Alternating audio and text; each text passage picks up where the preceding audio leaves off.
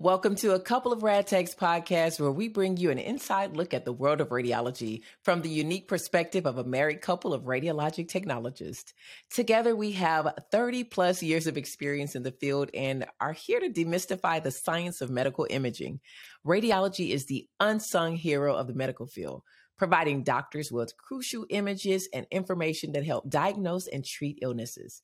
Join us as we explore the latest techniques, technologies, and innovations in radiology and discover the vital role we play in the healthcare industry. So come along for the ride as we share our passion for radiology as a married couple. Hello, everyone, and welcome to our amazing podcast today. We have another amazing guest on this podcast. We're going to talk about radiology, but we're going to again talk from a patient perspective. You guys know that I and my husband have been doing radiology for tons of years, over 30 years together, but we want to hear from our patients. We want to hear from those of you who do not work in a profession and give us some insight. So my guest today is none other than Robyn. Robyn is, I'm going to tell you just a few things about Robyn. and She's going to fill you in. Robyn Graham, fill you in in the rest. She's a certified brand strategist and business coach. She's a host of her own podcast show, The Robyn Graham Show. If you haven't listened, go ahead and listen today. We'll have all the information in the description for you. And she's the author of You, Me, and Anxiety. I mean, that's a book I think we all need to go and read today. And we're going to talk more about that today. But welcome, Robyn, to our podcast. Thank you, Chandra. I'm so happy to be here. I love the concept of your show. And I, I just know that it's going to help a ton of people let down their guard and be able to have more proactive prophylactic approach to their healthcare. And that's my goal because a lot of times, you know, we in the medical field forget that we're patients too. And we get reminded, at least me, I get reminded when I have to go and get my radiology exam. So yesterday I'm wearing my pink, you guys, for, I know it's not breast cancer awareness month, but we're talking about breast health today. So I thought it to be so appropriate to wear my pink scrubs. And yes, shout out to uh, Fig. So if you're listening. But I love these scrubs anyway, but I love the pink. I have the pink socks to go with it, the pink shoes. When I wear my pink, I go all out because for me, it's a personal, very personal uh, topic. And Robyn and I discussed off camera why it's so personal. I actually just went to a new breast doctor, and that's one thing I advocate for. Women should have a breast doctor. You know, we have an OBGYN or GYN, we have a family practice medicine doctor, you know, internal medicine, we have a dentist. But how many women have can say they have a breast doctor? I never could until I got a great OBGYN that says you need to get a breast doctor that is just as familiar with your breast. So as it starts to change, you know, I'm going into perimenopause. As your breast tissue starts to change, you need a doctor that knows your breast and can stay on top of things for you, right? So that's what we're going to talk about today. Robyn, welcome to our podcast and tell us a little bit about yourself because I feel like people should know who they're talking to first so they can have that personal connection. So I've had a very interesting journey, very alinear. I have a doctorate in pharmacy by degree, but about 12 years ago, um, things were just crazy in our household. I was had my own business. I was a medical writer and consultant for managed care companies and pharmaceutical companies, and kind of merging that the two, right? And things were getting crazy as our boys were doing travel sports. My daughter was a toddler, and my husband travels 50% of the time. So we were like two ships passing in the night without a family or support system here. And the woman that was helping me with my daughter during the day when I would work became very, very ill. And we lost her. You know, she couldn't care for my child anymore. So my husband and I looked at each other and just said, you know what? Life is too short. This level of stress and anxiety in our house is too much. And I decided to follow my passion and became a professional photographer. Well, that led me to the branding. All I did was headshot and branding photography. And as I specialized in that, that area, I realized how many women didn't understand the significance of having a strong foundation for their business first and then going out and representing themselves. And so I started helping them not only have great imagery, but consulting and helping them build a personal brand and everything around representing themselves and helping them become more visible online. And so that led me to the coaching and consulting. I became a certified certified brand strategist. And today I am a brand strategist and business coach. I also am a certified master Christian life coach. So I bring a lot of mindset into my coaching. And I am just helping women build that solid foundation for long term success so that they can start and grow a business with simplicity, ease, and grace without having to rely on social media. Mm, I like that because I mean, I never was on social media until the pandemic hit. I mean, I, I had a Facebook, but it was just to kind of keep up with my family's kids. And it has been, you know, a learning curve, you know, a learning curve. Yeah. But, and for some, you know, you either catch it or you don't and things constantly change. So I love what you do. And you, we're going to change your name. You're Dr. Graham. Yeah, but it's okay. You can call me Robyn.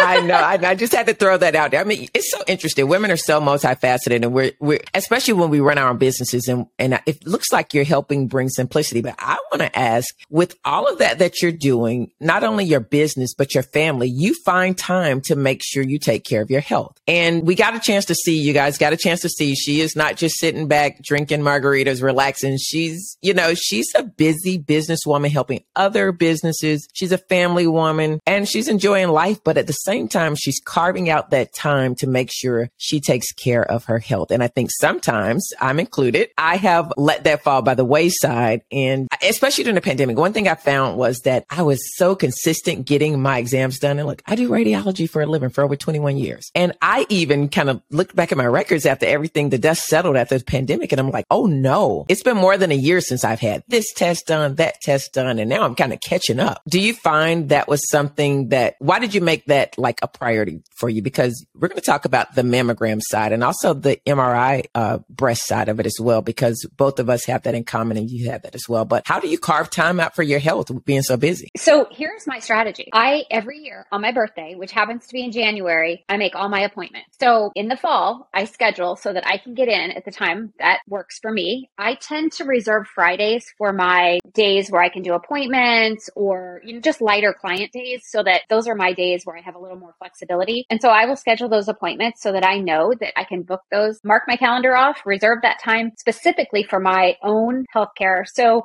growing, I grew up in a very small town in the middle of nowhere in Illinois and Southern Illinois, not even Chicago, but way down south. And health was not always an emphasis, but what was an emphasis was a lot of diet, you know, body image and all of that stuff. My father was an avid exerciser, really, really strong and healthy. But my mother was always on that um, hamster wheel of dieting and all of her friends. That's all they talked about. My grandmothers, my aunts, that's all they talked about. Well, you throw that into the phase of severe anxiety, which I had as a child, teen, and as an adult, and I was anorexic. So that can do a number on your body, especially mm-hmm. your GI tract. Well, when I was in college, my grandmother died, and we did not know at the time specifically where her cancer started. But as I was in pharmacy school, and then as I worked with oncologists through the years, we're pretty sure she probably had breast cancer that metastasized to her lungs because that's pretty common. Yeah. So I'm pretty sure she died. Ultimately, the, the original diagnosis, had she been proactive with her health care, would have been breast cancer that metastasized. Um, so that was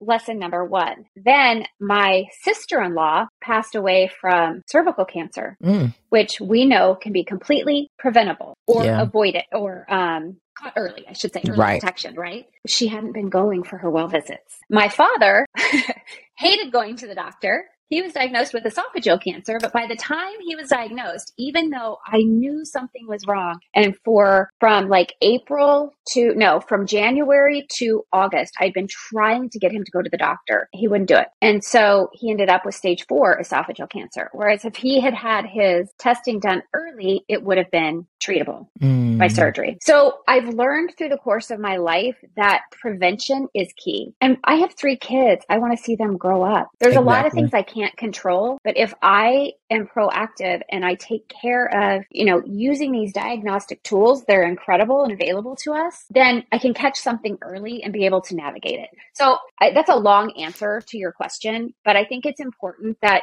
you you don't have to follow these like October is breast cancer awareness. Go with your birthday and yeah. schedule those appointments. It's easy to put it on the calendar. I'll go for for all of those things on my actual birthday sometimes. And people are like, "This is how you celebrate your birthday?" And I'm like, "I'm celebrating me and health is important to me." I love that because I do the same thing. it helps me stay consistent. And my mother yeah. suggested that to me. She was like, just do it. Cause I, I kept forgetting. She's like, just do it on your birthday. You just do it on your birthday. I'm like, yeah, I'll do it in that month because my birthday's like literally at the end of the month. so mm-hmm. I, I do it in that month and that works. I've been doing it since I was 24 because that's when I started getting my first mammo. And mm-hmm. that's where I want to talk to you because you said some very important things. Certain people in your life, you saw that they missed things uh, because of lack of prevention. You know, we can't say that it, you know, even if you catch it early, that people would still live and be around. But we know with the advances of technology and just catching things early, you have a better chance of quality of life, uh, and, and so much more. And you have so much to live for. So some people say, well, I don't want to get a mammogram because it hurts. You know, I've had them and they're not, and I've, I've done them. I, I do screening mammos for a living. Um, I'm certified in doing it and I really have way more empathy and I got even more empathy when I got it. But as women, we have so many tests that we do, you guys. I mean, I, as a woman, I mean, men just don't know the half of it. Some of the things we do that we have to do in order to birth children to just, you know, we just have a lot that we have to do and we do it with, and like you say, I love how you say, do it with grace. Give yourself grace. It may hurt, but what is the other option? So walk us through your experience of getting your first mammogram. So this was, I, I had found, I found a lump and this was right after my father passed away. So this was, it was pretty scary. Like emotionally, I was very scared, nervous, frightened, all of that, anxious, all of it. Um, Um, but I went, I had the mammogram, and then they did, they ended up doing removing the lump that was there. But so my very first experience was I was very fearful. And this was many years ago. This was like 18 years ago. So technology then was not what it is today. And I'm very small chested. So it was a lot of pulling and stretching and squashing and very uncomfortable, right? But I breathed through it, right? What what are you yeah. going to do? I wanted to know the answers. I wasn't going to not go because I was afraid of pain. And I figure, you know, we go through so many different things as women, and this pain was nothing compared to birthing children or having a broken bone. You know, even emotional pain. It was so temporary. It lasted just minutes. It was fine. So that was my first experience. But now I the technology has advanced so much. And I just literally last month had my mammogram and it was the 3D mammogram and it it didn't hurt. It was so much easier. The the way they've now, you know, changed the structure of the machines and it was faster and and I got a clean bill of health, so that was good. But, you know, it was much easier I think now than it was 18 years ago. And I believe you have to just go ahead and do it. You know, you just got to go do. do. it and everybody's experience is going to be different. I, I think about this when I do MRIs. People come in and they've watched a TV program that scares the bejeebies out of them and they're like, oh no, it's just, I'm like, don't believe anything you see on TV when it comes to medical stuff. I'm mm-hmm. sorry, you guys. but, you know, don't, and they'll Google stuff or they'll talk to family members who had their own anxiety and they'll project that onto them. The same with mammograms. I was fearful my first one. And then afterwards, I was like, oh. But one tip I got from one of the mammography technologists, it was one of the best tips because I have fibrocystic breast disease. She was mm-hmm. like, don't come at this particular time. Wait until right after your cycle where your breasts are less tender. So that's just one tip that I tell people, you know, just regular folks going in kind of time. So you got to be in tune kind of with your body too. You got to know in that mm-hmm. week, I'm less sensitive. You know, this week before my cycle, I, you know, I might be more sensitive to pain because there are certain times our bodies are more sensitive to pain, especially when mm-hmm. it's gearing up. It's a little more inflamed because our body is getting ready to go through a menstrual cycle where we'll shed the lining of our uh, uterus. So Nick is going to hurt. So just being cognizant of those things. But like you say, as you do it, just do the first one and then each one gets better. Um, and let your technologist know as well. Hey, I'm a little scared. Mm-hmm. I'm a mm-hmm. little scared. They still have to do their job, but you know, it, it's not a bad procedure. I will say that. And that's speaking from doing them and also having, my, having them myself. And Robyn seems to agree as well. So the process for some can be daunting. They got to come and they can't wear deodorant. They can't wear powder. Some people come, their baby oil down. They get the lotion on, you know, were you, was that process very daunting for you getting ready for your mammogram? No. I mean, they, they told me not what to do, what not to do. And I just followed the instructions.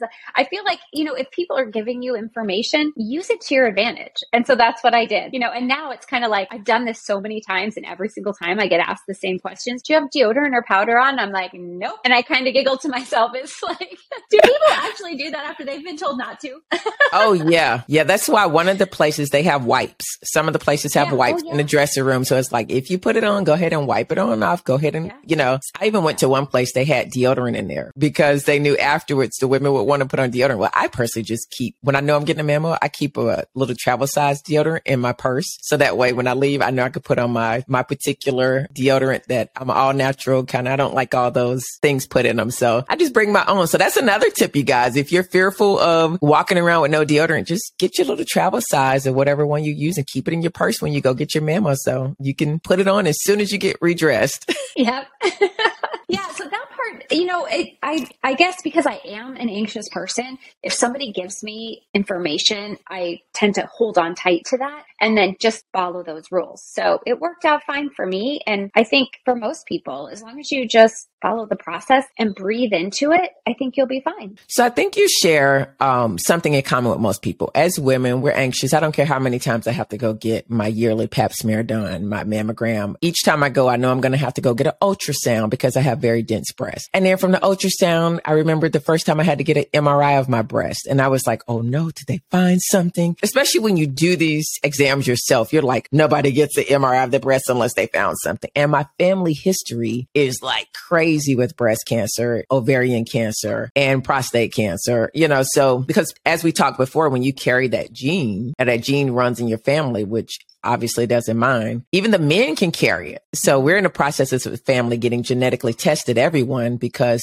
two of my uncles have cancer. Uh, one has prostate, one has lung. So my breast doctor is like, I need them to get tested. Please get them tested because we, we want to see, you know, how this falls. And it, it's great for research as well because mm-hmm. it can help someone else. And that's one of my biggest things is we've gotten as far in mammography and made these advances to now it's going over into MRI, which is the Cadillac of breast breast imaging. I mean, it's the best. And you said you've had an MRI of the breast. What was your experience like with that? Yeah, you know, I we have such similar journeys because that was, you know, I had they found microcalcifications. I've had to have needle biopsies, and all of that involved the ultrasounds. But then from there, it was the, the MRI. And they did that prophylactically so that I had the mammogram and the MRI for many years because I'd had so many things that they found that were abnormal. So for me, the MRI is, you know, a lot of people get anxious about MRI because you have to be still. But here's the great thing about it they put on music and you can just kind of fall asleep. And it doesn't take that long. And it's really kind of relaxing once you get in there. And it's, you're not enclosed, you know, there's, it's open opened at each end. So if someone is intimidated by just the concept of going, just know that the people that work there will put on the kind of music that you like to listen to. And, you know, I can lay there and meditate, pray, or just listen to the music, but I fall asleep and it, it's almost relaxing. Yeah, I go to sleep. Give me a couple warm blankets. When I do breast MRIs on patients, but when I had my first one, I was like, see how,